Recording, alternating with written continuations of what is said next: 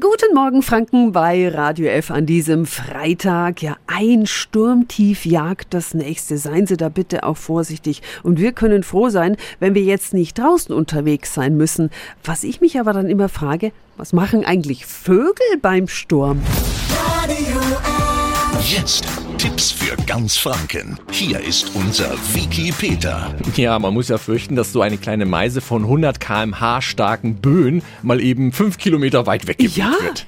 Stefanie Bernhard vom Landesbund für Vogelschutz in Hilpoltstein, die weiß es genau. Guten Morgen. Guten Morgen. Ja, was machen Vögel bei Sturm? Ja, also denen geht's eigentlich nicht anders als uns Menschen. Also die suchen auch Schutz auf.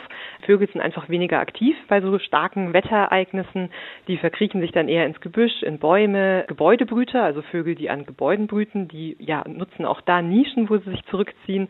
Man findet aber auch immer wieder Vögel in Nistkästen, die dort quasi Unterschlupf suchen. Wir helfen den Vögeln ja im Winter, im Sommer bei Trockenheit. Können wir denen auch bei Sturm irgendwie helfen? Also aktiv muss man da nicht eingreifen. Es ist hilfreich, wenn man einen sehr strukturreichen, naturnahen Garten hat. Also eben mit viel Bäumen, Gebüsch, äh, Nistmöglichkeiten anbietet. Da kann man eigentlich die Vögel indirekt unterstützen, weil sie da eben Unterschlupf finden. Vielen Dank an Stefanie Bernhard vom LBV in Hilpoltstein. Also lassen Sie den Vögeln grundsätzlich genug Lebensraum, dann kommen die schon zurecht im Sturm. Die Infos finden Sie auch nochmal auf radiof.de.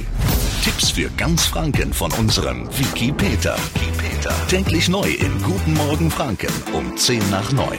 Radio.